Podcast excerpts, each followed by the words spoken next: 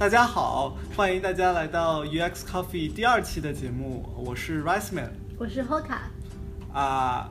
那个我想想啊，这这个这个还不错，那个 叫什么？呃，上一次因为有观众反映说我的声音太亢奋了，所以这次我会尽量冷静一点。嗯，大家呃，我们收集到了很多的反馈，然后大家都对我们的节目啊、有很多的建议和意见，我们都听到了。然后，所以呢，我感觉到最最大的一个反馈就是说啊，赶快有第二期啊，所以我们就有第二期了。今天呢，我们又请到了第二位嘉宾，他的名字叫郭帆，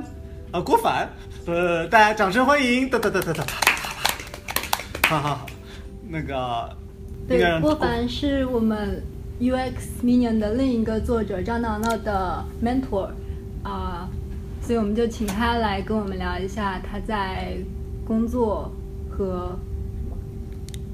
他在工作中的心得，还有一些个人爱好之类的。嗯，对吧？就随便聊聊吧。那个，那我们请郭凡自己来介绍一下吧。好好好，那个谢谢，刚才一直在笑场。那个，对，就是大家好，我是郭凡，然后那个呃就是平凡的凡，所以对，不知道不知道我 我我也不知道，因为我有一个同学，他他的名字叫就是名就单名一个帆字，然后我总是念第一声。OK OK 很好，那个对，然后正如刚才所所说，我现在是在甲骨文做呃交互设计师，然后呢啊、这个对张挠挠同学是我的像小弟嘛，小小呃，用英文的话来说叫 mentee 是吧？满 T 是吗？我还以为是 Minion 呢，但是，对对对对，但是，嗯、这个这个话题我们一会儿会说到。然后，呃，我之前是我本科是在清华学的计算机，然后和呃数字娱乐设计。之前他们这个专业里面的人不小心走漏嘴，说成了网游专业，这个大家就顿时露出一种就是什么皇上的新衣被人拆穿了的 恼羞成怒的表情。呃等等，数字娱乐设计，digital digital entertainment design。这不是设计游戏的吗？哎呀，看一下，还有手游对吗？对对，然后我们做的是艺术，对哦这个嗯哦，anyway anyway，然后对，然后然后那个研究生是这个和好多人一样，都是在呃那个密西根大学的呃信息学院学的人机交互，嗯然后之后就来了 Oracle，然后做呃做 designer，嗯，对。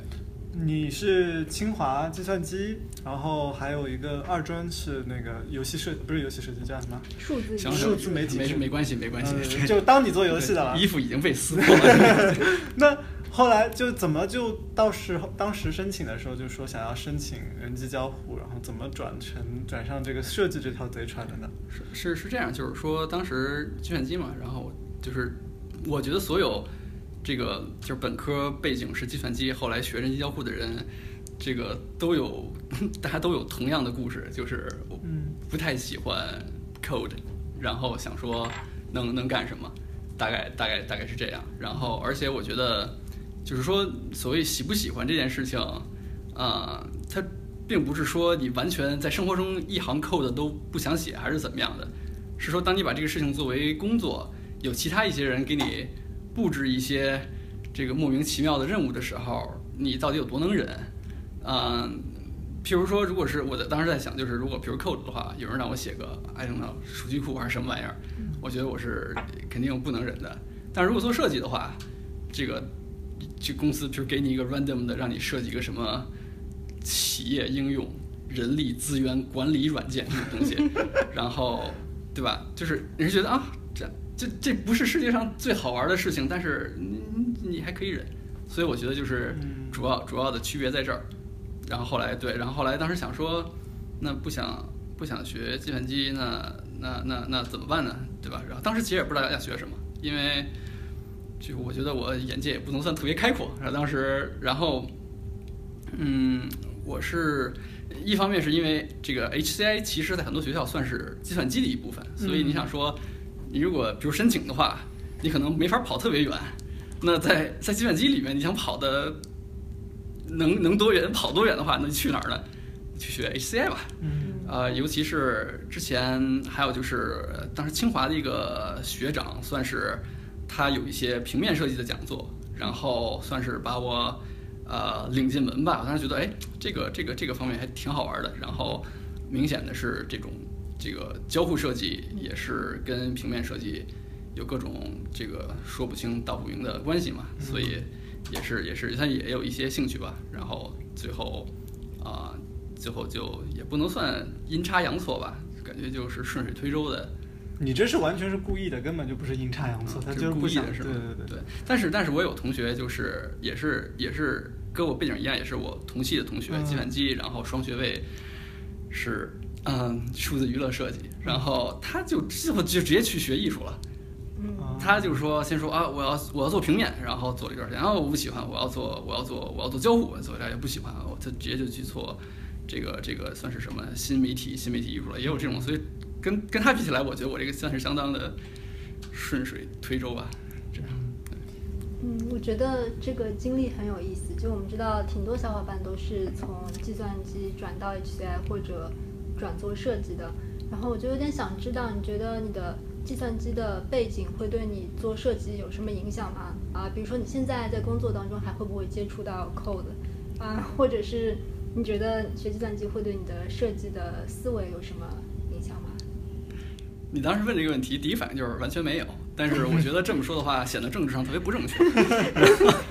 对，然后，嗯，不可能完全没有吧？我觉得学在 Michigan 读 HCI 的时候，还是有一些 coding 的课程啊。嗯，我都我都 wave 掉了。哦，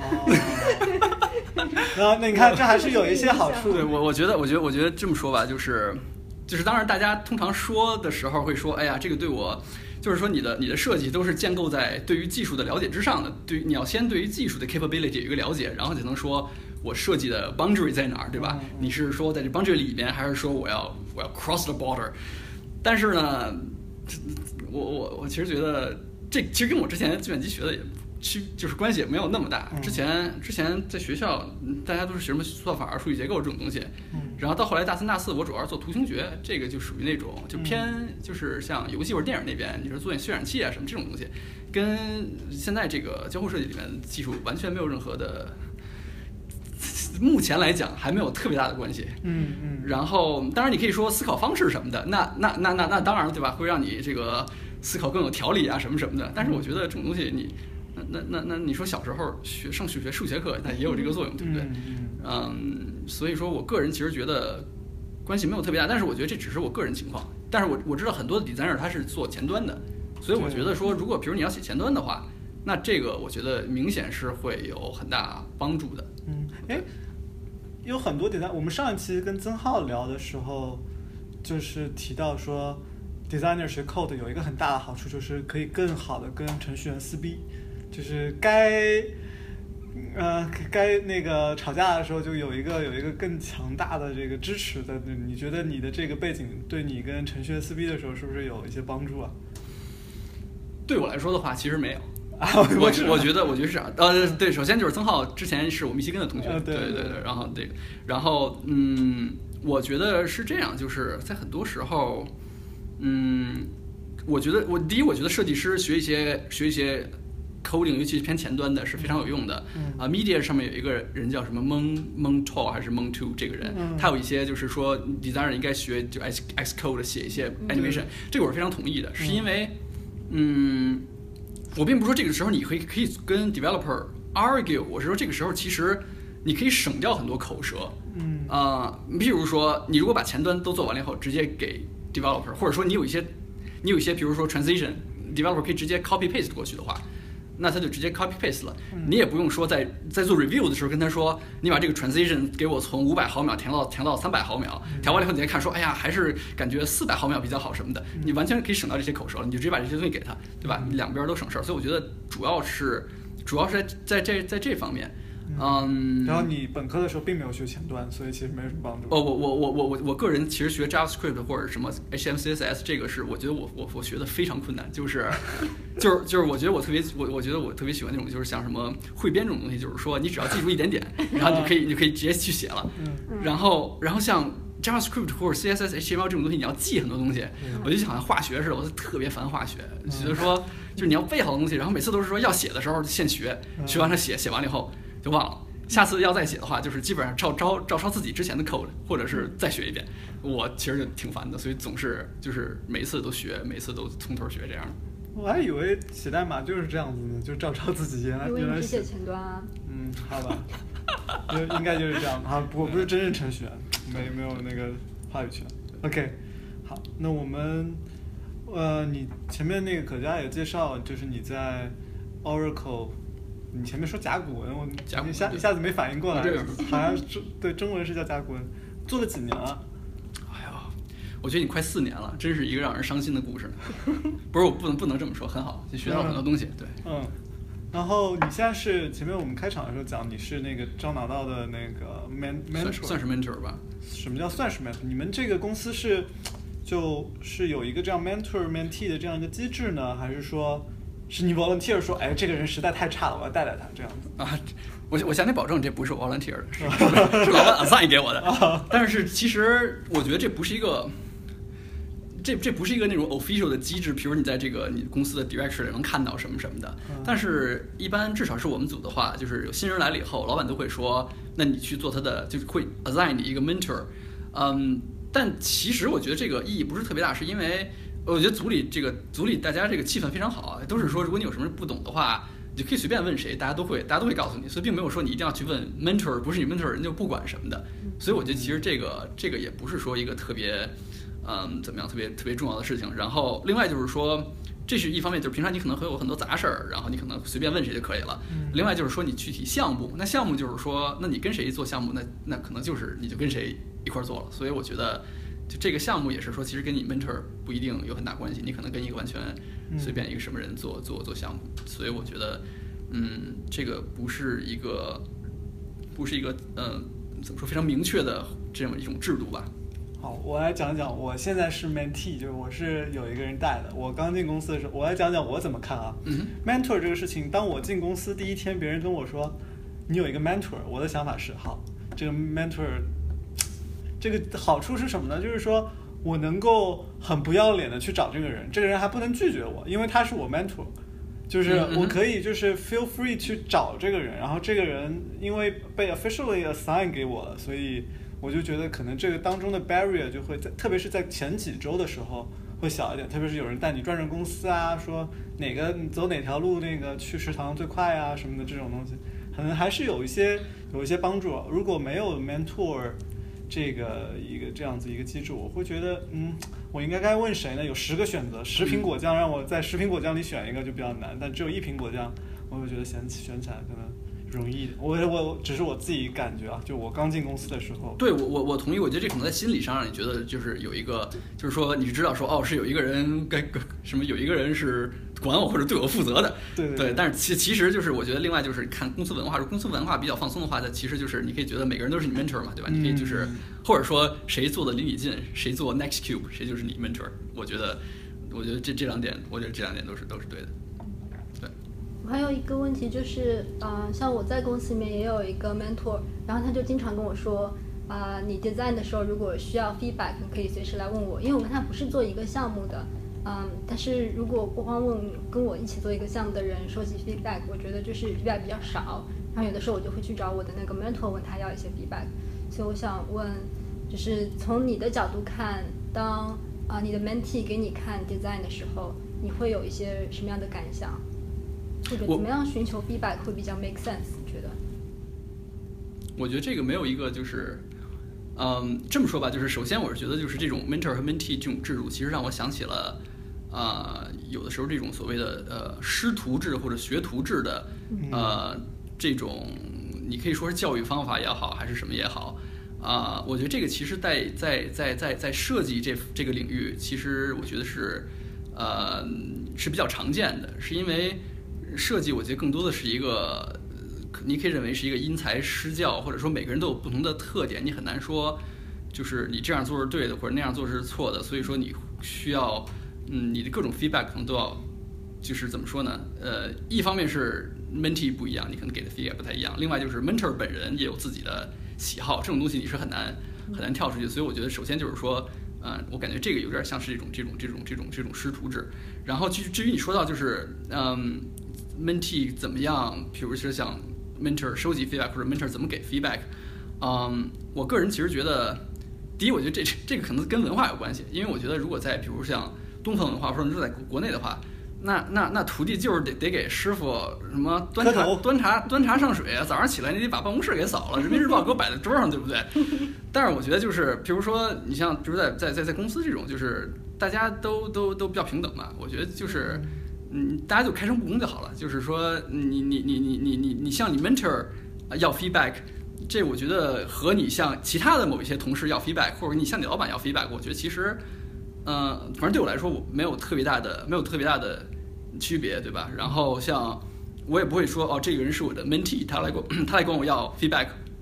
我我就毫无保留。那我隔壁 cube 的同事过来问我要 feedback，那我就保留一点儿。啊我我我觉得我觉得原来没有区别的嘛！我靠，作为 mentee，心里感觉有拔凉拔凉的。脸脸色已经很不好看了。对 嗯，好吧，我觉得我我我其实我觉得个人来说，只是说很多时候，如果比如你们做项目比较多的话，嗯可能你们会花更多时间讨论这个这个项目或者怎么样。嗯，对，哎，你跟挠挠是在一个项目上吗？呃，对的，我们是我想想啊，呃，有有有有一个项目应该是说我们在同一那个同一个项目里，另外的一个项目是我之前在做，后来他接手了，所以我大概也、哦大概也知道是怎么回事儿。对，而且那个项目非常的，嗯，我们就是姑且称它 intense 吧，然后所以所以 feedback 其实要的非常非常多。嗯，就是嗯，product team 那边像他要的输出也很多，所以我们这个呃这个 feedback 这种，算是我们这种 internal 的小 review 吧，或者很多很多这种非正式 review 做的做的也不少。嗯，对，那你你是第一次做 mentor 吗？就是拿到这家公司以后，呃，你可以这么说。第一次做 mentor，对你觉得做 mentor 的经历，你自己感觉怎么样？就对你有什么帮助吗？还是说就是挂了个小酱油瓶在你身后面？我这个其实，我觉得，我觉得我做 mentor 这个经历，我觉得是最早要，倒不是说我做 mentor，或者说这种 mentor 和 mentee 这种这种这种这种关系，我觉得最早是我在做实习的时候，嗯。啊、我这 mentor 给我的，就是哦。当时我在实习的时候，当然我有一个 mentor，然后啊、我一开始并不是跟他做 project，所以每次我们只是中午出去，大家一块儿同事一块儿吃饭扯扯淡而已。呃，但是后来有一个 project 是和他一起做，然后我觉得他，嗯、给我很多的，我觉得他他确实是在设计上给我很多帮助，倒嗯倒不一定是在具体的设计上你要怎么做，啊、但是我觉得他在整个这个思想上，我觉得最记得最清楚就是说他之前跟我说。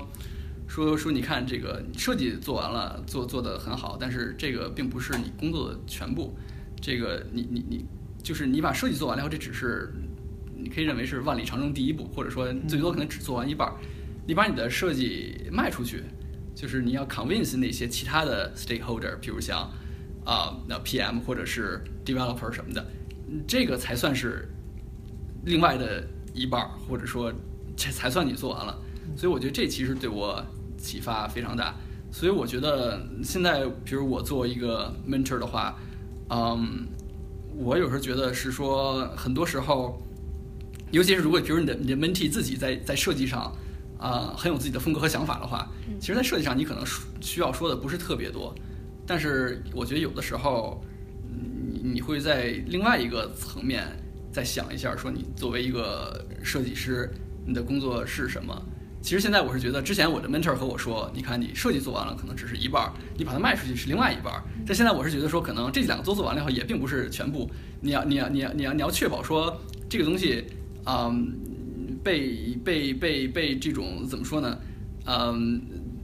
就是被开发出来吧，或者是 properly implemented，、嗯这可能才是啊、才是整个这个这个这个生命周期的全部，或者是你之后你可能还要你还要不停的维护它，对吧？你不能说我设计完了以后我交差我就走了，嗯。之后那如果他们要有小小改动，呃，技术上突然跟你说我们哪个地方做不了或者怎么样的，就是你还要继继续的去去维护它，包括之后你可能要做一些 review，你可能跟他们说这个地方你可能做的不对，什么什么什么的，你你你你要改一下，我觉得这可能呃，这个才是一个一个一个一个怎么说呢？一个整个流程的或者你作为设计师职责的全部吧。所以我是觉得，话题回到说 mentor 和 mentee 这方面，我觉得在在设计上本身，我觉得这其实是其实是次要的，大家自己都会学习嘛。但是我觉得另外就是说，你从另外一个方面，嗯，可能大家互相互相帮助，或者是就是说一说，在对于整个这个设计师设计，包括你设计师的职责的理解，我觉得这可能是更加更加重要的。嗯那我感觉，我感觉我的 mentor 对我最大的帮助肯定不是设计上，而是一些职场上的软技能或者跟人打交道这种方面的。说实话，就是我觉得很多设计师其实在设计本身上可能水平都差不多或者没什么问题，是就是跟别人沟通、跟 stakeholder 之间的交流和这些方面，可可能特别是初入职场的更需要指导。特别是 mentor 一般是在公司待了几年，感觉就是对人。或者是这个 mentee 他身边接触到的人可能有自己的认识理解，就可能跟他讲解一下这个人是怎么样的 work style 啊，这个人可能喜欢你怎么样去跟他沟通啊，这种东西可能会对我是反正是很有帮助的。跟跟 mentor 学做人是吧？对对对，学做人，这真是学做人，是的。嗯，我这个这个这个这个我同意，对。嗯。那所以接着我们就想问说，啊，刚刚说到。作为设计师，你在工作当中会接触到很多不同的 stakeholder。对。那你是怎么样看待你在工作中和不同的 stakeholder 的关系的？比如你们公司可能会有 PM，然后会有码农，还有 researcher，还有 business strategist，啊，这种那么多那么多的人，你觉得处理关系的时候会不会有什么技巧之类的？呃，我我觉得之前想想之前我听过另外一个设计师的访谈，那个设计师是。是微软的一个设计师，然后他就说，设计就是政治。然后你有时候觉得确实是这样的，就是尤其是当你有很多这种政治的本质，就是 就是大家做 trade off 嘛，做交易嘛，对吧？我觉得设计，嗯，设计本身可能就是一个，你做设计的时候，你要要平衡各方面的限制。当你是当你和各方面的这个 stakeholder 他们可能开会或者怎么样的时候，那更是一个这种这种过程了。嗯，我觉得首先，我觉得就是这个可能跟文化也有关系，就是，嗯，确实有一些 PM，这个这个这怎么说呢？你可以说他人好或者怎么样的，他就是他没有一个特别强的一个自己的一个在在在设计上的一个一个 opinion，他可能就把 requirement 给你了，你把 mockup 或者 wireframe 给他了，他很高兴，好像好好好。然后有一些有一些 developer，他也是就是怎么说呢？这个也是我们说 designer friendly 吧。就是 他也不会说 这个词很有意思。对他，他也不会说非常强烈的说啊，我我我不喜欢你用 table，给我用 list 或者怎么样的，他也不会这样。然后当他 code 的时候呢，他也会比较忠实的反映你的这个 design，我觉得这是非常好的。但是很多时候情况不是情况不是不是不是这么这么乐观，对吧？或者说不是这么这么理想。嗯，有的时候 PM 会有自己的这个在在用户体验上面的这种这种这种偏好。developer 有的时候也会，也会也会有一些比较强的这种 opinion，嗯，所以我觉得，嗯，这么说，我们我们这个，嗯，理论上讲的话，你是应该就是你要了解他们，他们在他们这些诉求背后的根本的动机是什么，对吧？嗯，这个 PM 或者 developer 说我不喜欢这个 button 放在这儿，他们可能并不喜欢，并不是说他们不喜欢 button 放在这儿，他们只是想说。这个这个功能可能他们会觉得说非常重要，需要更多的 visibility 还是怎么样的？所以说呢，这个通常认为说你要先你要不要纠结于这种具体的设计上的细节，而是说去了解他们诉求背后的动机啊。话是这么说了，但是有时候具体操作上，有的时候很多很多情况下，这个就是事情并不总是这么简单。呃，我我个人其实觉得很多时候你就是先团结一方，打击一方。一般 开会的话，我很多时候开会就是，嗯，至少至少在在在 Oracle 这会儿是说，很多一开始你会有一些稍微小小规模的会，可能你是只是和这个对接的 PM，可能有也可能没有 developer 先开会，大家差不多定了以后，developer 会进来，然后然后这个他们会提一些比较细节的一些一些一些建议，然后因为。通常设计也不会说那种非常的天马行空这样的，所以大家基本上都认为说这是开发上基本上是是靠谱的。嗯，所以有的时候是说，你可能一开始你会陷入这种 internal 的，比如说你和其他的设计师或者是你啊用户体验组的老板先开会，大家统一了口径，然后去和 PM 开会。嗯，然后这个时候呢，和 PM 开会的时候，你自己组里的人嗯。就要团结一致，嗯。然后去去尽力的说服 PM。然后呢，当你把 PM 说服之后，好的，你们就你把 PM 团结了，大家再去开和有的时候会和 developer，有的时候会和比如稍微高层一点儿的呃呃 VP 或者是 strategist 嗯。嗯开会。嗯。这个时候呢，你你的老板或者其他的设计师嗯。和你们的 PM 是 hopefully 是铁板一块，然后然后你们去一致对外，去去去去搞这个 VP 或者 strategist。嗯所以我觉得有的时候，当然这个东西说起来感觉像是那种就怎么说呢，登不得大雅之堂的这种非常 dirty 的 trick，但是我觉得有的时候这确实是。确实是 effective 的。你说你跟 PM 开会的时候，突然你和老板开始互相指责，嗯那嗯这个结果可能就不会非常的好。我觉得，我觉得有的时候，有的时候是是这样。当然，就是大大家最后底线就是大家都明确是，大我大家都是为了说为了产品好嘛，对吧？对为了产品能好，然后同时呢也能够尽快的上线。那那这个我觉得是底线，所以大家也不会说撕破脸怎么样的。嗯但是在这之上，呃，我觉得很多时候会有一些小小的怎么说呢？这个嗯你不能管这个叫权术吧？这这这个这算是很基本的，就是说我觉得你基本上就是说权术也没有什么害羞的，就是就是这个就是你怎么为了达到这个最终的目的，你只要就是就怎么样子达帮助你达成这个最终的目的，你可能是一些政治上的，或者说一些我们中国人讲的三十六计啊，全都用上去，你能够最终把这个产品给 ship 出来，并且是一个很好的产品，我觉得这些技能，就我我我倾向于把它叫做技能，不能叫权术吧，是很重要的。而我觉得我特别同意你之前你前面提到说，这个 PM 说这个 button 我不想放这儿，但很多时候就是我们更需要是了解说这个 PM 他提这个建议背后的理由。嗯特别是对我刚刚进公司的时候，我就特别 literal 的拿别人的建议当建议，就是我就他说把这个移到这儿，我说好，我快速的两秒钟就把它移到这儿了，他还是觉得不好。在跟别人 review 的时候，我就我我就发现，就是其实当你不能够理解别人给你的 feedback 背后的真实的目的，嗯你很难就是一直往下走下去。嗯只有真正了解就是它的最后背后的这个原因的时候，你后面的这些设计啊，或者说改稿啊什么的，你才能走在那个正确的轨上轨道上。但是要知道那个背后正确的目的真的很难，就是有的人他就不嗯坦诚不公跟你说。呃，我我觉得就是这个，其实和你自己做设计也是一样，就是说所有的界面什么的都是表象，下面都是有在产品上的呃 implication 的，或者说就是产品上考虑。所以说，当你比如说当你向 PM 或者其他人 present 你的设计的时候，你也不能只是说啊，我觉得这个页面呃这个这个流程分成几个步骤，呃，我们每一步有什么什么按钮。对吧？这个这个他们可以自己看，但是我觉得你就是在 present 的时候，你也要说说，因为我觉得呃，这个这个这个就是哪一部分是比较重要的，所以我认为它会 deserve 更多的 visibility 或者什么，就是你你要把焦点放在你设计之下的这些产品的考虑上，这种体验的考虑上，而不是说跟人说，你看我上面有三个 button 或者怎么怎么样的。我觉得这其实都是都是都是一样的。然后想到有一些呃面试的小朋友经常说，哎，你看我这个页面有三个 button，我用了一个 gradient，然后我我用了这个叫什么 hamburger menu 来放所有这些功能，我就想说。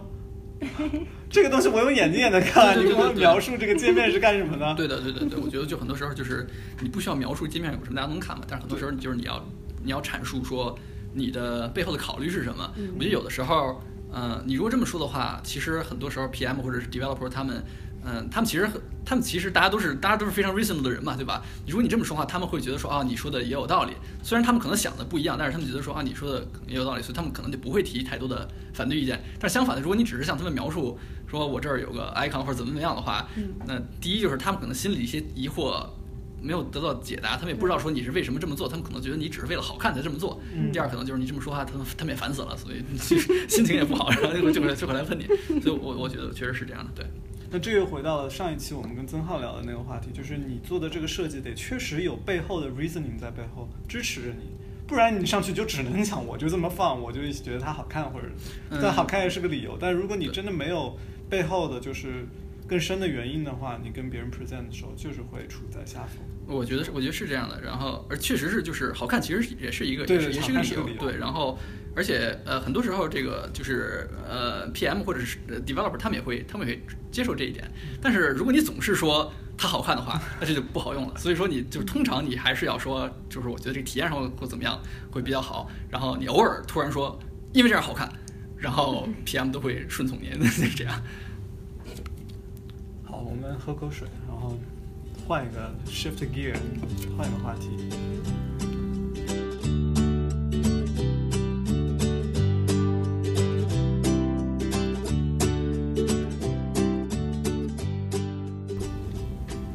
听说你好像平时花挺多时间在做 side project，对，你能不能介绍一下你的 side project 啊、背景大概是什么样的？然后你在里面做些什么？呃 c y p r o 基本上就是就是我我同学在创业嘛，嗯在在国内，然后也是可能就帮他们做一些设计方面的，然后或者是更多的可能是你可以认为体验方面的，因为很多时候，比如像文案什么的这种东西，它是体验，但是你嗯可能你不能说它是它是它是设计，嗯，大概大概是这样，然后嗯，这个一开始是怎么想起来做这个的呢？是因为嗯。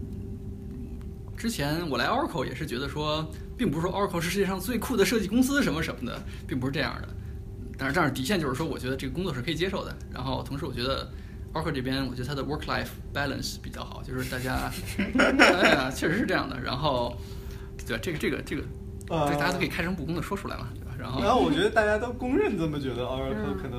但是很多时候大家其实有的时候你觉得也其实也挺忙的，你会能能感觉到是说其他一些组或者是一些 developer 可能比你闲很多。呃，我觉得用户体验，尤其像我们组的话，其实算是还是算是比起来还是挺忙的。当然可能跟 startup 之类的不能不能比了。然后，然后，嗯，当时反正来来来 Oracle 觉得说 work-life balance 比较好，然后我可能能用能有一些个人的时间，还做一些自己的事情。当然，当时也想说自己的事情是什么，当时也不太知道，但是说可以花这个时间来稍微 explore 一下。嗯然后，然后，但是反正后来大概过了若干个月到一年，觉得好像自己的事情也并没有特别多的起色。正好有当时有同学过来就是问我帮忙什么的，嗯，我觉得那既然有时间呢，也可以帮一下。另外就是有的时候觉得说你在一个公司做一个产品的话，嗯，你的你会有一些思维定式，然后然后你这比如说风格啊什么的，这个都有一些定式，包括包括技术上的一些 limitation，对吧？因为像比如我们公司，他们大家就是嗯，企业应用。他们是因为各出于各种安全性的考虑之类的，是不是用的这种直接他们写这个 HTML、CSS，他们是有各自己，它有自己自己一套 component，这些 component 会有自己一些 limitation，所以当时也有一个考虑是说，在一个公司做久了以后，你可能你很怕自己会会固化吧，思维会固化，所以也是觉得说找一些其他的 project 来换换口味儿，然后然后 explore 一下其他的东西。然后反正类似这个东西，就后来又换了一家，又换了一波同学，然后但是但是基本上一直是在在做这个，然后嗯，这个做的话，工作内容其实当然了，我说我的主业是做交互设计，比如你设计这个 APP 什么的，然后一块儿设计设计网页，然后像是一些宣传材料，比如像名片、说明书、产品包装之类的，也要也要你来做。然后一些 branding，比如 logo 什么的，也要你来做。然后如果是网站的话，很多时候就是你要自己先把文案写出来，然后可能和 marketing 和其他人讨论之后，然后你再你再你再把整个网页做出来这样的。然后呃，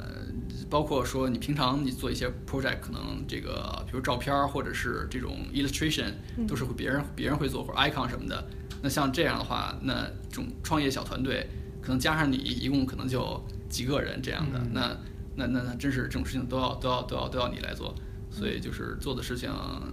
你可以认为都是体验相关的，但是其实挺杂的，大概是这样。所以说，你做这个 side project 跟你工作当中有一个很大的区别，是因为 side project 里面的人比较少，所以你一个设计师要做很多很多的东西，就不只是 UI 的 design，可能还要有 packaging 的 design，或者是要做文案之类的，所以你做的事情就会比较 diverse，会接触到不同的体验的各个方面。对，啊、那你觉得作为 side project 的话，就是 diverse 应该是一个对你来说是一个好的 side project 的标准吧？嗯，嗯，我觉得说到 side project 标准，我觉得这取决于你想你想你想你想要什么，嗯对吧？所以如果比如说，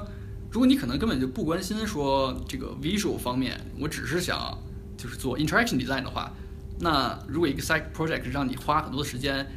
去做 packaging、去做宣传页、去做易拉宝，你可能就不高兴，对吧？嗯。那那那那，呃或者是说，如果你你一下想做一个可能非常那种文艺的小清新的产品，结果你突然去那边让你去做这什么家庭安防产品之类的，那那那不管是你想做的是什么，嗯你可能也会不高兴。所以我觉得就是这个这个谈到标准，就是还是说你的你的目的是什么。当然了，有的人说我 side side project 我就要我就要我就要我就要我就要就是多一点收入，对吧？嗯那那我觉得这这这当然也是也是也是非常非常合理的一个一个诉求。那这样的话，那如果一个项目它不能给你很多钱，那你可能也会不高兴。所以我觉得这个说到标准的话，这个取决于你的你的你的目的是你的目的是什么？对。就是得找高兴的项目做呗。对，那当然了，如果你的目的是要高兴的话，那当然要找高兴的项项目做。对，这一切啊，对是。我靠！我前面听你讲那个 Oracle 这个事情，我在想，我要是你老板，听了你这期节目，我就给气死了。是这样的，我是觉得，呃，这可能也是也是组的文化，嗯或者是这个整个风气。嗯，像我知道我们组里面其实有有一些同事是做着自己的 side project，、啊我知道就是有一个嗯非常 senior 也很多年的一个 researcher，嗯他是有自己的一个这种呃，他是教这个好像是埃塞俄比亚的儿童学他们母语的一个应用。他自己好像是他自己也学一些前端的开发，然后他自己好像好像是自己有一个小公司还是怎么样的，对吧？然后另外有一些有一些同事，他比如做一些比如说新闻的应用之类的，他们在他们在印度还有一个什么编辑团队之类的。然后大家，我感觉大家对我觉得大家对这种事情都还是挺，呃，挺坦诚的。就是我们每年整个大组可能十几二十个人会，大家会介绍一下自己之之前一年干了什么，不一定说工作，就是你也可以说其他的。大家都把自己的 side project 拿上来拿上来说，嗯，我这感觉是一个还比较比较比较平常的一件事情。就是说，我觉得对于老板来说，就是说，嗯，你只要没有那么影响工作，那这都都都可以。而且我觉得，嗯，很多时候感觉像，比如像我们组，大家也不不是说会觉得说，我们我们对你的这个期望就是你晚上回去还要加班什么什么的。所以说，呃，所以说你可你可以说做这些事情耽误了你晚上加班的时间，但是因为本来大家文化也不是说要求你说大家晚上都要回去加班什么的，所以其实我觉得就是就是嗯嗯，如果只只要自己不是搞得特别的离谱的话，嗯，我觉得大家都还是挺 open 的。而且我觉得另外一方面就是，我觉得大家也都大家也知道是说你做一些 side project，尤其是像 design 相关的话，对于你的工作本身也是有反哺的，对吧？就比如像之前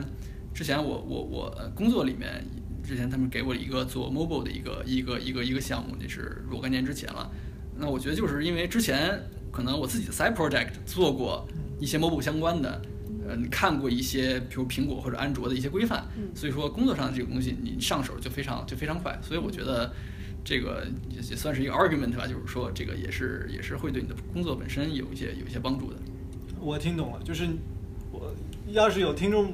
正在找工作，你想做 side project 吗？来 Oracle 吧，我给你们公司免费打个广告。对，然后但是当然当然当然，如果你这个 side project 占用你时间特别多，然后让你老板不爽了，然后被 fire 掉了，那这个不要赖到我的头上，是这样。就是我觉得你自己还是要找一个找一个 balance 吧，嗯大概是这样。对对对，不过说到这儿，我听说 Google Google 的这种文化也非常流行，就是大家晚上回去会有自己的一个，比如 startup 的 idea 或者什么的，然后然后自己在做。对，所以我觉得其实硅谷的可能很多公司在这方面，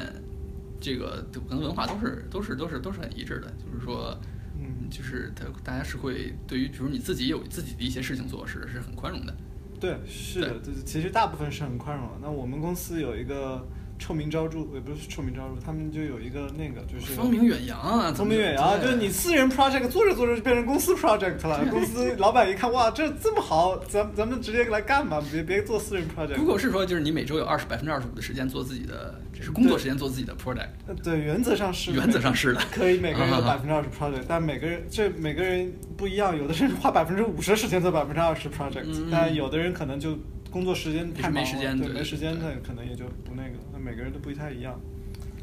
嗯，但这个我觉得还挺奇葩的，就是继什么离家近，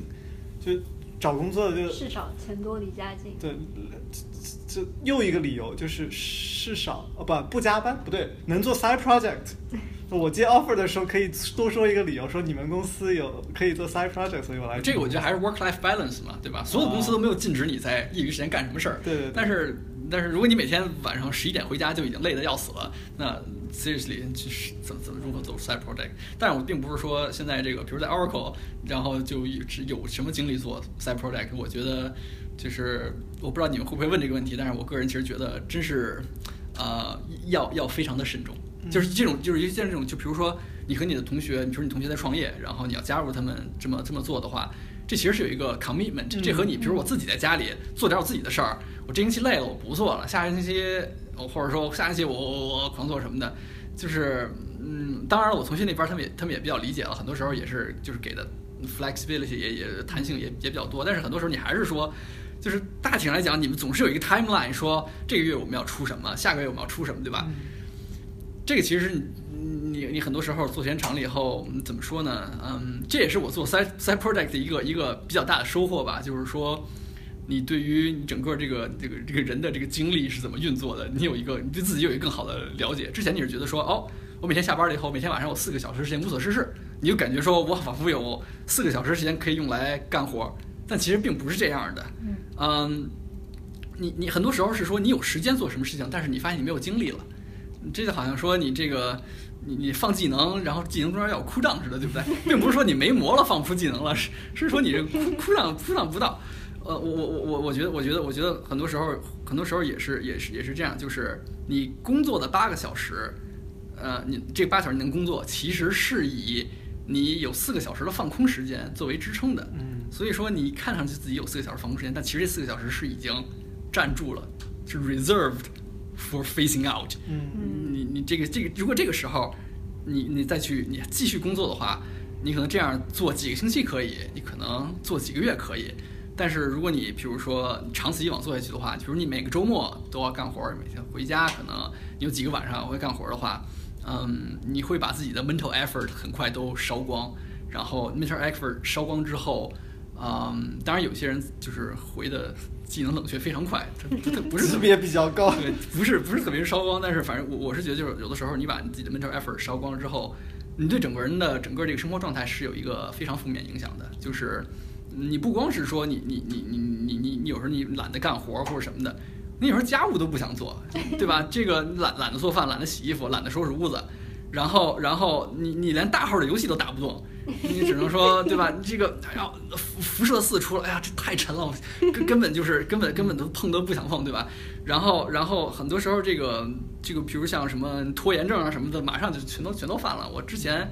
比如我在我在我在这个之前，我比如说我我我之前上学的时候，可能晚上我都十一点半睡觉这样的，很少熬过十二点一点。就现在每天晚上大概三点多睡觉，对吧？就并不是说我干活干到三点多，而真的是说你。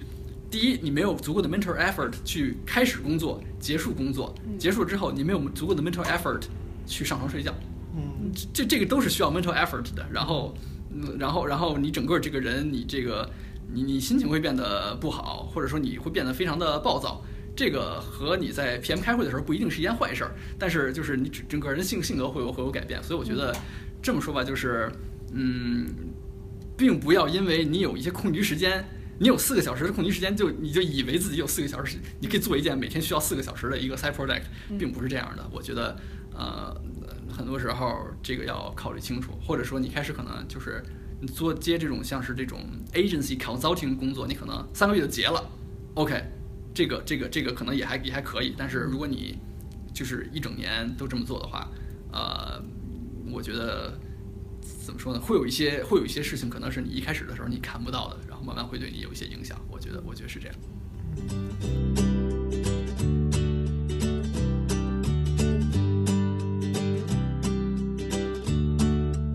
我们到下一个问题吧。嗯，好，那个这个问题啊，我们上上一期也问了，嗯，就是，嗯，我们听说你迟迟不肯用，不不肯改用 Sketch。这个顽固的这个习惯为什么呢？能讲讲为什么吗？啊，就现在讲设计工具了。我觉得，我觉得主要一个原因就是因为我迟不是因为我迟迟不想换 Sketch，我迟迟不想用苹果。啊？对，我等等，你你用的还不是 Mac 做对我？我我用 PC，我一直用 PC，我是 PC 狗。哦，对，为什么？是这样，我是觉得就是第一就是我用 PC 时间太长了，可能从这这肯定都是十嗯十几年了，至少十几年了。嗯啊、而且我用 PC 打游戏打的非常多，嗯所以说就是这样的话，就是，比如你你你你用鼠标的话，就是你会觉得鼠标已经成为你呃肢体的一部分了。就比如说，对吧？你你小时候大家打都打 CS，、嗯那真的就是那人跑出来，你你你准确马上就跟上去去把他甩死了，对吧？就是说你根本不需要说，呃，你你不需要看着那个主呃鼠标或者指针什么的，嗯你知道说我手挪这么多，屏幕上就会走那么多，嗯。呃，你不会说你还有一个不停的说看这个反馈，然后就是所谓的什么，就是这是这种 f i s law 嘛，对吧？嗯。f i s law 其实是一个自反馈的过程，就是说，嗯，你你你你你你你移动这么多嗯，然后你要看说哦，在屏幕上移动了这么多，我是要再加快还是要变慢？嗯所以它是一个，其实它是一个它是一个指数的，就是说一开始的快，但是越到那儿的越到那个目标嗯区域就就就越慢嘛，对吧？是嗯 f i s law。那实际上就是说，当你嗯，真的是你你打游戏打太打打多了以后，这个你感觉是一个是一个非常呃非常非常自然的，就好像说你闭着眼睛也能摸到自己鼻子似的，能摸呢？对，能摸到，对对，就好像你闭着眼睛能没有摸到自己鼻子似的，就这样。然后所以说就是，其实我连鼠标都一直不换，就是我我我可能过去的十几年一直用都用的是同一种微软的一种鼠标，嗯然后当你换到 Mac 的时候，Mac 它的那个它的这个鼠标的指针的灵敏度调教和呃 PC 是不一样的。嗯 Mac 会有一个特别奇怪的加速度曲线，然后就算你把这个东西 disable 掉了之后，它还是会觉得很奇怪。所以这个时候让你觉得说你你在你在 Mac 上面用鼠标，你就觉得非常的非常的生硬，就是你要不停的说，你要不停的看着那个指针到哪儿了。然后你要再去说，我再往哪儿移多少，就感觉就是就非常的非常困难。所以我之前其实我做过一些努力，就是我在 Mac 上面装了一个呃第一人称射击类的游戏，然后然后我去努力去打嘛，因为这个是你在 PC 上是这么训练自己的 muscle memory 的，你在 Mac 上也这么训练，大概打了一年的样子，然后经常犯腱鞘炎，然后然后 对，然后其实也也还好。然后另外就是我其实我个人我不知道为什么，就是就是可能我不知道这是气场不合还是怎么样的，就是反正我手里的 Mac 经常死机什么的，就是就是我用我用屏我用 PC 的话，就是很少见死机蓝屏什么的，就是感觉非常顺。呃，Mac 感觉就是老老有死机，现在这在在干什么？呃我而且我个人觉得就是，当然这可能是我对 Mac 的偏见了，就是我是觉得说，就是每一个交互产品它其实有一个性格，对吧？嗯，Mac 是那种就是感觉它总就感觉它是它聪明一点儿，但问题就是说它有没有百分之百的聪明，所以它落到了一个中间有一个有一种非常 unpredictable 的这么一个。就是百分之九十五的聪明，这其实是一是 uncanny valley 了，对吧？这是让人觉得说我到底可不可以信任它？相反的，PC 就完全破坏就是我我他妈就是蠢，我把所有东西都拿给你看，我这不知道，你你告诉我我要做什么，这个其实反而非常的 predictable，就是你就知道他就是蠢，他什么事情也不会给你做，你就事无巨细自己做所有事情就好了。所以我个人其实觉得我有这么一个，就是我我我 prefer 一个忠实而愚蠢的奴仆，comparing to 一个嗯有的时候自作聪明的，但是又不是那么聪明的一个一个一个一个一个一个一个什么小奴隶这样的。当然，我觉得就是像苹果和主要原因就是苹果和 PC 这两个东西，到现在来说的话，它的体验可能可能九十分到八十分这么一个没有一个特别大的这么一个鸿沟了。那这个时候，那就是习惯压倒一切嘛，对吧？就是你习惯用哪个就是哪个。所以说，就是我还是在特别执着的用用 PC，而另外就是啊，苹果上没什么游戏可以打嘛，对不对？啊，说白了就是嘛，对不对啊？对，这个你就是不肯牺牲游戏没有没有，我我现在我现在连辐射四都打不动，所以其实没有那么多没有那么多游戏要打。但是之前不不不，之前我感觉你还是就是因为游戏吃就不肯换 Mac 系统，就对就是游戏给换的。他他用然 Fit 后 Fitslow 来解释他为什么喜欢玩游戏。我显得我很虚伪，我靠，这这这已经不好意思起来了，脸都红了啊！对，然后然后另外就说到 Sketch 的话，就是我我听到很多关于 Sketch 的好话，就是嗯如果我们说 Sketch 有 Windows 版了以后会不会去用？嗯啊，有可能，但是我没有觉得特别迫切。嗯我觉得在 Sketch 刚出来的时候，大家趋之若鹜。我觉得其实，当然它自己本身很方便，但是我觉得一个很重要的原因是因为很多设计师，我觉得这其实让我非常惊讶的一一点就是，很多设计师、交互设计师一直在用 Photoshop，、嗯，这个我觉得简直是 mind blowing。等等，那你用什么呀？Illustrator，我觉得啊 Illustrator 就是就完全这个，我我也见过有人用 InDesign，嗯这个你也可以，你可以说 Yeah，it makes sense，嗯，但是 Photoshop 就好，就感觉就是，嗯，就就感觉就是什么，你一直在用电锯开瓶盖儿一样。Seriously，这这这这，我我觉得这完全不是，嗯完全几乎是不可想象的。然后，嗯，所以说我可以想见，就是当很多设计师他们看到 Sketch 之后，他们自己在用 Photoshop，他们会，我如果我是他们的话，我也会毫不犹豫的投向 Sketch 的怀抱。但问题我是觉得，就是说，如果你已经用熟了 Illustrator 的话，嗯 Sketch 和 Illustrator 没有一个那么那么大的一个一个一个差距。Sketch 里面肯定有很多小的小的这个功能是是针对你的交互设计流程做优化的，这是这是肯定的。嗯，它可能更方便一点。但是 again，就像我刚才说的，当这两个东西体验八十分九十分的时候，那这个时候那习就是你习惯哪个，那习惯就是一个压倒一切的因素嘛。嗯，所以说就是。呃，所以我一直在用 Illustrator，我也觉得没有什么不好，所以那我继续去用 Illustrator 了。所以我觉得这是几方面原因吧。对，应该把这期节目给微软的同学听一听。你们的系统是八十分，Mac 只有九十分，嗯，他们应该会听的。我我之前其实一直说的是，我之前谈这个话题一直说八十分、八十五分，啊，哦我觉得 你还给 Mac 偷偷加了五分是吗？对我，因为我觉得 Mac totally doesn't deserve 九十分，但是后来觉得这样实在是太吸引仇恨了，所以 all right all right，对嗯对，嗯做了一些小小小的妥协，对。那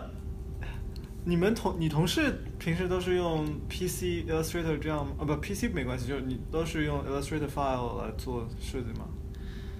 呃，现在同事大概一半儿一半儿吧，有一些人在用 Illustrator，有一些人在用 Sketch，然后有一些人在用什么 Om OmniGraph 之类的，但是哦然后对，所以我觉得，嗯、但是我听说就是 Sketch 和 Illustrator 好像就真的是非常像，就是好像你也不需要特别，就没有什么，嗯如果你从 Illustrator 转到 Sketch 的话，你也不需要一个特别陡峭的学习学习曲线什么的。但是那这合作上会有问题吗？你们还是说一个人就负责独立一个项目，其同事之间并不会 share 一些 source file，还是说你们其实做的 sticker 嗯 sheet 是 for both？这好问题，我觉得第一就是理论上讲肯定会有不方便，对吧？嗯，但是我觉得实际上并没有那么的不方便。我觉得可能对我个人来说，因为我已经做了，我也在 Oracle 做了好几年了，嗯已经没有什么东西是需要我要向 同别人事给的 就是我都总能找到，不管是什么 component 还是什么的。嗯呃，而且说实话，我觉得就是我其实手还挺快的，就是啊之前我有。之前我有我有同学跟我说说为什么你游戏打得不好，是因为你打游戏时候手速还没有你做设计的时候手速快。再再就是这个嗯 APM APM 可能不够高，对，嗯所以我觉得就是很多时候，尤其现在交互设计其实都相当简单的，就是所以就是你就是如果你有一个参照的话，你其实很快就很快就可以做可以可以可以可以做出来。嗯所以对我来说也没有特别大的这种 concern。但是第三点就是，确实是我个人认为，如果有一个这种呃这种统一的这种元件库的话，呃或者这个 library 大家都用这里面的，我觉得确实是这个确实是比较好，所以我觉得应该是有这么一个元件库，大家应该用同一种工具。但是目前来讲的话，呃事情还并不是这样的。你但是们有吗？嗯，好像我记得是 Sketch 好像是有，就有他们有几个人做了做了一套，啊对 Sketch 好像是有，对，嗯你应该给 Illustrator 也做一套。理论上讲是这样，但是因为一会儿一直没空做嘛，所以、啊啊是 然后 Illustrator 现在大家也都是处在一种特别自给自足的状态中，就是所以大家都都可以还自己还可以 copy paste，所以也没有人跑过来这个说要要什么什么什么的这样。嗯，所以你如果要改别人的东西，你就帮他重重新在 Illustrator 里面重做一遍，是吗？嗯，其实也倒没有很多要改别人东西的这种事哦儿，一般都是大家都负责自己的自己的项目嘛。然后嗯，目前还没有遇到过说，呃，另外另外那个人的什么 design 是在 Sketch 里面做的，然后，嗯，然后怎么样？有几次可能需要我重做，但是重做真的也不需要。分分钟 APM 太快了。嗯大大部分时间其实你花在纠结设计上面嘛，不是说你纠结工具上面。我觉得其实就是你对工具使用程度就应该，呃，理想情况下就是应该工具不应该成为你的一个短板嘛，嗯就是说最后还是因为智商不够而做得慢，而不是因为手不够快而做得慢。嗯但是现在有的时候我用 Mac，有时候会感觉就是就感觉就是手不够不够快吧，对。手跟不上脑子转，这是一种怎样的设计境 界？主要还是手腕儿，是腱鞘炎。嗯，好，嗯，好的，那我们讲一讲，你是你是你手腕什么毛病啊？嗯就是有时候会腱鞘炎嘛，就是大家这个就是哎，我记得一般，比如说你不管编程还是怎么样，就是一般手腕疼基本上都是腱鞘炎。就虎口呃，就是手腕儿手是不是会其实会手腕儿疼，因为就是你的肌腱是在一个就是肌腱就好像就好像电缆似的嘛，里边铜芯儿，外边包一层，嗯呃，包一层包一层橡胶，那橡胶就是腱鞘，嗯然后怎么样？你老是你老是你老是怎么样？它会它会它会它会它发炎，然后会会疼嘛？对，嗯，会基本上就是感觉手腕疼。我很怀疑啊，这个是做设计做出来的吗？你打游戏打出来的对。啊，但是其实我是觉得，我打因为可能打游戏打打打太多了，打游戏还没有打出来过腱鞘儿，在 PC 上打游戏还没有打出来过腱鞘炎。大概是全怪 Mac。而真的就是说，这么说吧，就是你你你你你你这个这个所谓是什么？这个这种这种这种劳损，干活是很难干劳损的。你你稍微累稍微累一点，哎呀哎呀不行了不行了，我要休息一下。对啊，我也这么觉得啊。就打游戏的时候，你啊你啊我要打我打。但是我觉得，既然打游戏都没有打出来，我觉得这可能体质还可以。但是有的时候真的是，如果你用一个特别别扭的姿势打游戏的话，那就没有办法了。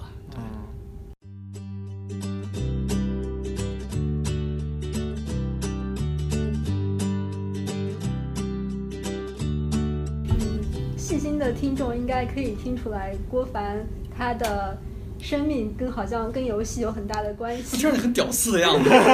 Never mind，Never mind，我也接受这种设定了。对 本科的时候学的一个二专是数字娱乐设计，对不对对对，一定要非常小心，不要不要不要什么嗯嘴滑说成别的，非常尴尬的。刚刚又一直提到游戏里面的一些术语，比如反哺啊之类的，还有什么 CD 之类的。反哺不是游戏术语啊，啊不是是吗我不打到他，反哺是那个就是哦他说的那个反哺是反哺育的哺吧？什么什么就是那个什么，反哺不就曹操那个那个那个那个诗叫什么里边什么什么呃，周公周公吐哺，图那是图谱，但是不不但是不 anyway 是是是那个意思对。嗯，这段要切掉。哦，好吧，反正没关系，对，没关系。，反正大家都听懂。哎，因为你都是屌丝了，你就对讲讲对，我已经是屌丝了，还怎么样呢？对吧？对吧？你你不工作的时候在在玩什么吧？你现在那我给你算一算啊，你八小时工作，完了你还得做 side project，剩下的时间你除了睡觉、吃饭还能干嘛？哦，我觉得这其实又 感觉又回到刚才那个问题，基本上就是说，呃，干活、睡觉、social 三选二，然后如果里面加上打游戏的话，呃四选二，非常，然后干活你是逃不掉的，嗯，对，所以很多时候 social 打游戏、睡觉三选一，然后有的时候你要打游戏，然后就就非非常非常非常非常困难，非常困难，对、嗯对，所以有的时候基本上就是。而有的时候就是就感觉就是会身体会撑不住嘛，所以你还要还要还要去运动一下，然后幸好我们公司还有游泳池，所以我有有时候中间还去游过泳，啊所以工工作其实变成九个小时了。嗯然后你中间再去去去游泳什么的。然后，啊、我之前有的时候在我接 side pro side project 之前，我晚上有时候画画，然后但是后来感觉可能也没有特别大的心思画画了，就已经就挺荒废的。然后打游戏现在基本上就是我唯唯一这个什么回魔还是回哭档的。一个一个一个算是一个一个途径吧，然后所以有的时候打一打游戏，但是正如刚才所说的，就是你感觉现在这种重量级的游戏，那种重剧情的这种需要你投入很多 mental effort 这个游戏，就现在根本连开都不敢，就不敢开坑了。就那种打一些那种就是什么十几分钟一局，打完就就完了这种这种这种这种破游戏。对嗯，那你一般现在喜欢打一些什么游戏呢？或者是你玩游戏的经历当中有什么游戏让你觉得特别喜欢、印象特别深刻的？嗯，印象最深刻应该是我特别小的时候打的一个游戏，是叫《魔法门六》，它好像是一个九七年还是九八年的游戏。听都没听过。对，然后魔法门其实是一个相当 Might and Magic 是一个相当呃历史非常久远的，可能二十多年的一个一个系列。因为你想，它九八年还是九七年是已经出到第六代了嘛？它是一个算是这种呃《龙与地下城》呃中古奇幻背景的一个 RPG，它是一个第一人称的 RPG。嗯然后我当时印象特别深刻，就是因为当时那时小，非常弱嘛，你也不懂说你要去看攻略什么的，嗯所以其实我可能一个暑假都一直在新手村那个附近晃悠，然后努力的想往想往想往地图的边缘走。嗯那个游戏是说，就是你往地图边缘走的话，你可能会那个地图很大，然后你走到边缘的话，可能会要进入下一个地图。嗯然后呢，然后你就总是想知道说，我你想知道云和山的那边有什么，或者说我们要去宇宙的远方看一看，看看那里还有什么是我们的思密达，就这样。然后，嗯，当时我就感觉就是，当时你什么都不知道，这个游戏对你来说是就是一个完全完全另外一个世界，然后六百四乘四百八分辨率下面隐藏着无限的可能性。然后天哪，还有六百四乘四百八的时代，我的是我的小时候800是从600八百乘六百开始的。对，那你可能比我更小一点挺略低略低。然后，嗯，然后那个游戏我就感觉就是，而且还有一种就是我很喜欢，就是那个游戏呃，像里面它是一个那种 open open world 的那种那种那种开放世界游戏，嗯所以其实没有人逼着你要去干什么。然后游戏里村民就在那儿四四四处走，然后在那儿什么什么什么锄地摘果子之类的。嗯如果你不出现，你就会相信他们一直过着这种生活，就是这个游戏跟你没有任何的关系，就是你不要觉得自己很重要还是怎么样的，就是这是一个这是一个完全。他自给自足，或者是自己运转的一个世界，你去那儿就可以在那儿站着看，嗯。而而是而而且我当时记得很清楚，就是它那个游戏有一个天气系统，就是每天早上会太阳升起来，然后然后天上天上的这个云彩是是这种这种是这种紫红色的，然后太阳升起来以后到了中午，然后到了晚上夕阳西下，而且它有一个细节做的特别好，就是天上的云彩是会飘的。虽然是一个大像素点儿一个大像素点儿，但是你能看上有云彩是会是会飘的，嗯。所以这种感觉，呃，三号让我特别的让我特别喜欢。然后这个一脉相承之后，就是前几年这个嗯，就是上古卷轴，大家叫 Elder Scroll，嗯。当然大家都管它叫老滚了嘛，对吧？因为 Elder Scroll 一个是老，一个是滚，呃，老滚，然后出了第五代叫 Skyrim，嗯。老滚五出的时候，我当时我就去玩儿，它给我感觉其实也是它也是一个这种第一人称中古奇幻开放世界的 RPG，嗯。嗯，我我后来发现，就是这种游戏，我为什么非常喜欢，就是很多时候我们说游戏，你在里面你可以跟人 social 什么的，嗯但是我觉得其实另外一个极端就是说，你去这种游戏里面寻求一种孤独感，或者说你就这个游戏会，你就去里面找 solitude，嗯就是一种就是我每天见的人已经够多了，我不想再见更多的人，我就去游戏里面自己我在荒野走一走，嗯。而且那个游戏就是呃《Elder Scroll》，它的风景非常漂亮，大家管那个叫观光游戏，就是你爬到山顶上看一看，天上有极光，非非非常好看。所以我觉得就是，可能我个人喜欢的是那种就是没有什么压力，然后有一种你随便干什么都可以。你可以把给你任务的那个国王给弄死，然后你就再也接不到那个任务了，可是可以的，对吧？然后，嗯，然后里面会有一种就是一种你会感到一种一种孤独感，就是这个世界它自己在运转，跟你没有什么关系，你随便干什么。然后嗯我觉得可能我特别喜欢这种就是给你一种给你一种孤独感的游戏，然后另外音乐也好听，这几个游戏音乐都还挺不错的，所以嗯就是我可能特别喜欢特别喜欢这种游戏。那你觉得，就你玩了这些游戏，嗯，这些游戏的设计对于你现在从事的设计会有什么影响吗？嗯，我们给你一个 officially 证明的机会，就是玩游戏不是白白玩的。我觉得可以啊，比如说他刚刚说那个游戏自由度很高，我觉得在设计里面给那个用户多少的自由，就是一个 要考虑的事情。因为我现在在考虑，因为啊我觉我觉得是这样，就是这么说，我觉得我觉得我我现在可能种种这个包括专业上选择和自己爱做什么，其实和游戏关系非常大。呃，我是觉得游戏游戏设计是一个特别是一门非常精深的学问。嗯然后，嗯，这样就是我们先我们先说一个一个一个一个，就是总的来说设计吧，就是说或者说一个产品，呃，人为什么要用一个产品？用户为什么要用一个产品？我觉得，呃，归根结底是因为产品对你有有价值，它有一个 value 在这儿。嗯哼，这个价值其实是有，我觉得至少可能有两方面，一个是它的 utility，或者你可以叫它它的效用，就是说，啊、你需要它做一些必须的事情。另外一方面呢是体验，就是你会 enjoy yourself while using the product。嗯啊、这两个加起来构成了这个产品对你的价值。嗯啊、其实我们现在很多的这种设计，比如说网站也好，啊、然后应用也好，那企业应用的更不用说了，对吧？其实他们的 utility 其实是比较比较比较多的。嗯呃，也就是说，去一个网站，你是要找一些信息；嗯你用一个应用，你是有这种社交的需求，或者说你要 calendar，你要记事儿也好，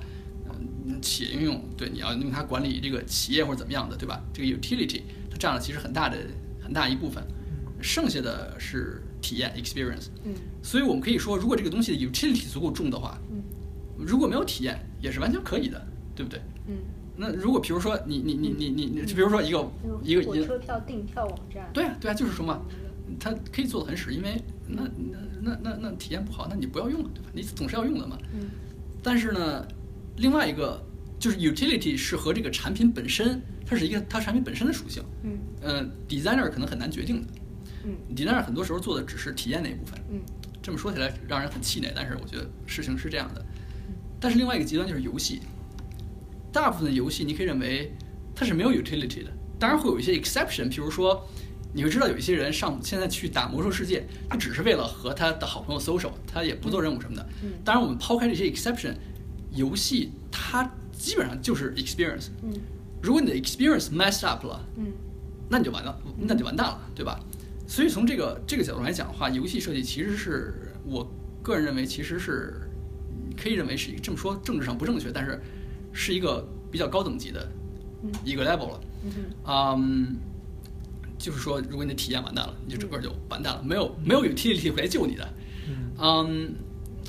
然后嗯，这个现在其实我要我其实要安利一本书了，是一本讲游讲游戏设计的书，但是我其实觉得，对我来说，我觉得它其实可能它的重要性或者这本书的价值压过了 D Norman 或者是 About Face 什么什么之类的。嗯嗯，那这本书名字叫做呃《The Art of Game Design》，呃，冒号，呃，《A Book of Lenses》，我记得是、哦，这本书我看过。对这本书呃叫好像是一个叫 Jesse Shells 的人写的。嗯，这本书里面他自己其实写到了，就是他有一句话非常有名，就是游戏设计相比于网页设计，就好像造火箭相比于修车，这个鄙视之情基本上溢于言表了。但是我个人其实觉得很多时候是这样的，就是，嗯，你在你在你在，比如你去 GDC 听一些这种 game developer 或者这种 game designer 这种讲座，里面对于设计的推销程度，嗯嗯，我个人其实很多时候觉得是凌驾于 interaction 底在之上。这么说其实感觉非常不好，但是是是这样的。然后我觉得，呃，而且接着回到那本书，就是说它里面，我觉得它里面讲了一些，呃，怎么说呢？所谓的设计师的个人修养吧，我觉得其实非常重要。就一点非常重要，就是他讲到，呃，设计师要，设计师最重要的一个技能就是就是 be reflective，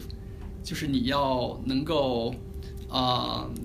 叫怎么说？这个叫叫叫回想你的一个体验，分析你自己的体验。但是它里面是用游戏做的这个做的例子，比如说你打完一个游戏之后，你要停下来想说，刚才这个刚才这个游戏体验我是怎么样的，嗯爽，不爽，或者是有时候更更更更嗯怎么说呢？呃，更 subtle 这种体验，比如说我是觉得呃有节奏感好，或者说我为了某一个目标而驱使，或者如果你想到 Genova 城的这些游戏的话，会你感觉到非常的绝望，或者是哀伤，或者是或者是怎么样的，你要分析自己到底有什么体验，嗯从这儿再往再往前推，为什么我有这种体验？这其实是非常非常关键的一步。嗯，譬如说游戏里面经常说打击感好，嗯什么是打击感好啊？对吧？嗯，你很多时候会想说，那是因为屏幕震动了，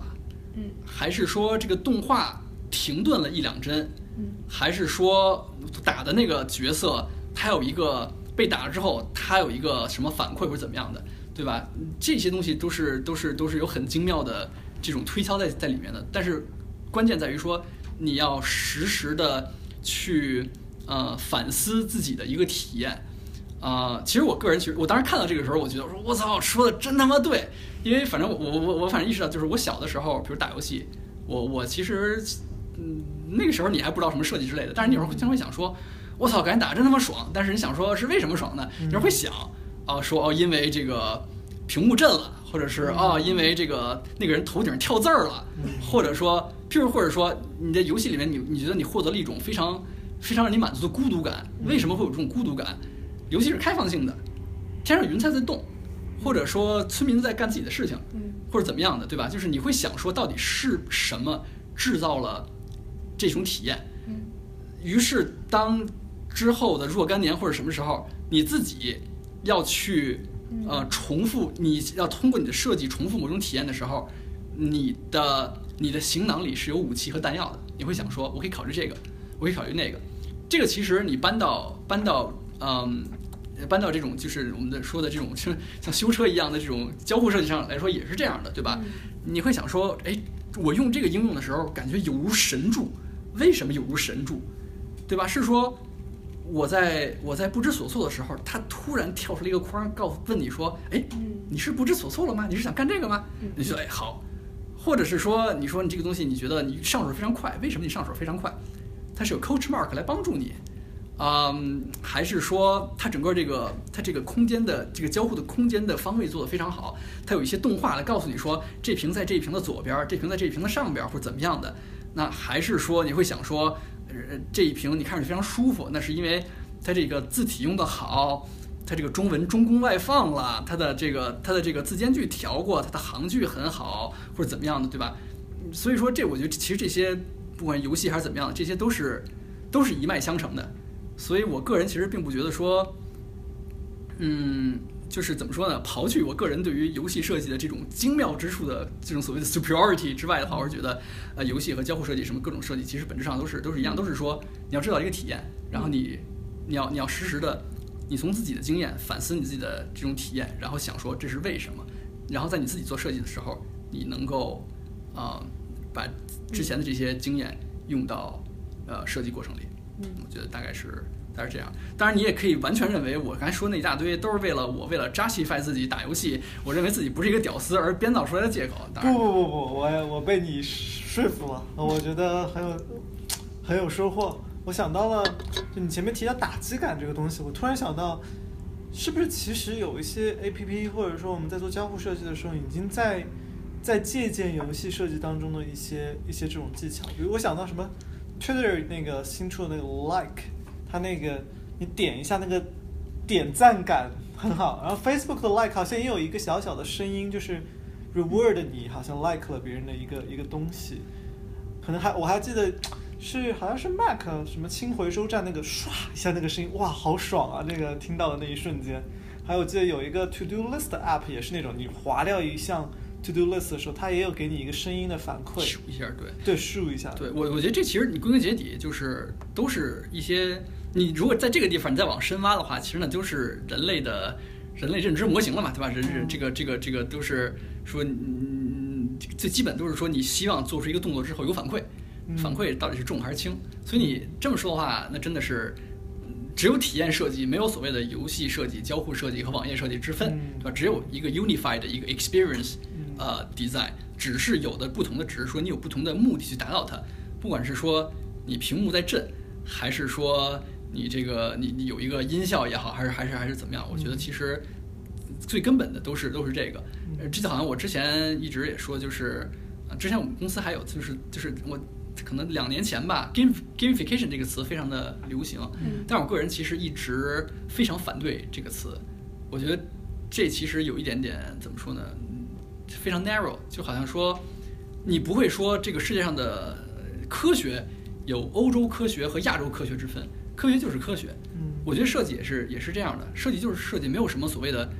游戏化设计这种这种事情，只是说有的只是说我有一个设计的目的，我要我要 nudge user behavior，嗯。我用什么目的，我用什么手段去 nudge user behavior，我觉得只有这个东西，没有说呃游戏化设计不拉不拉这种事情。对，嗯我觉得我觉得实际上最后最后最后到底下都是说人类嗯人对于这种外界刺激你是怎么你是怎样 react，的？我觉得就是这样。这有点像打游戏的时候，或者是哪怕是在平时生活当中，就会进入一种创造者模式，或者是设计师的模式，就是去嗯。分解你看到的东西，你经历的感觉，然后去理解，呃，哪些 by design 他们是怎么样创造了、影响了你这些感觉，然后在你真的要去创造这种体验的时候，你就可以想起那些 pattern，然后运用在你的设计当中。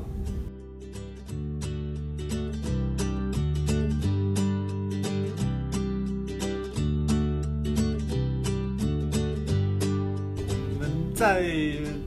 采访你之前做了一些功课啊，去网上找了 stalk 我一下。对，网上网上找一些关于这个人的资料啊，然后你这个人的名字还特别难搜，因为太常见了。这样是吗？这太对不起了。对我以后一定注意。啊 好不容好不容易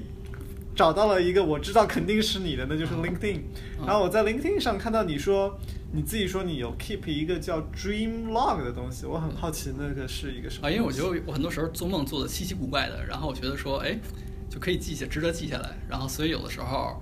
嗯，可能有的时候隔几个星期，有时候可能就隔一两天。然后如果做了一个特别神奇的梦，然后我就会我就会记下来，基本上是这样。然后我之前，而且我做梦很多时候都是就是都是非常图像化的，所以希望之后就是以这个为引子，可以以后有时间把这个慢慢的画出来吧。大概是大概是这样。你能举个例子吗？你做什么梦？做梦，做梦其实有时候就挺奇怪，就是觉得说就是，嗯，我我做梦就不一定是第一人称，有时候第三人称，然后有的时候是那种就是我做过那种就是一镜到底的长镜头梦，哇，就是就是就是我之前反正有一次做梦，就是印象非常深刻，就是好像是说什么就是某一种就是感觉像是那种小机器人或者小纳米结构机器人组合成那种大号的什么外星人入侵地球，然后基本上就是一镜到一开始看地球上生机盎然，然后呢。开始机器人入侵，整个天就红了，然后就就就变成荒芜了，然后然后然后你镜头就随着到了机器人的母星，为什么机器人入侵地球？实际上机器人自己在母星上面有一些什么宗教争端，你就看也机器人母星也是那种火星一样，就是一种橙红色星球，橙红色的天，远处有一个特别奇怪那种双玛雅金字塔弄到一起，一个特别大的地面，一个特别大的一个建筑，然后机器人那儿打打打来打去的，然后。然后，然后，然后，然后打了半天，最后打两败俱伤。结果他们桑炮从地球带回来了一些微生物。结果他们两败俱伤之后，那些微生微生物开始在在在在什么机器人的母星上面繁衍。然后最后最后慢慢的过了几百万年什么的，机器人的母星变成了一颗像地球一样生机盎然的星球，然后里面有水塘之类的。然后然后这时候变成第一人称视角，我在水塘里游泳。大概大概就是大家就是这这种梦，就觉得好好好，对吧？这个让人非常的意外。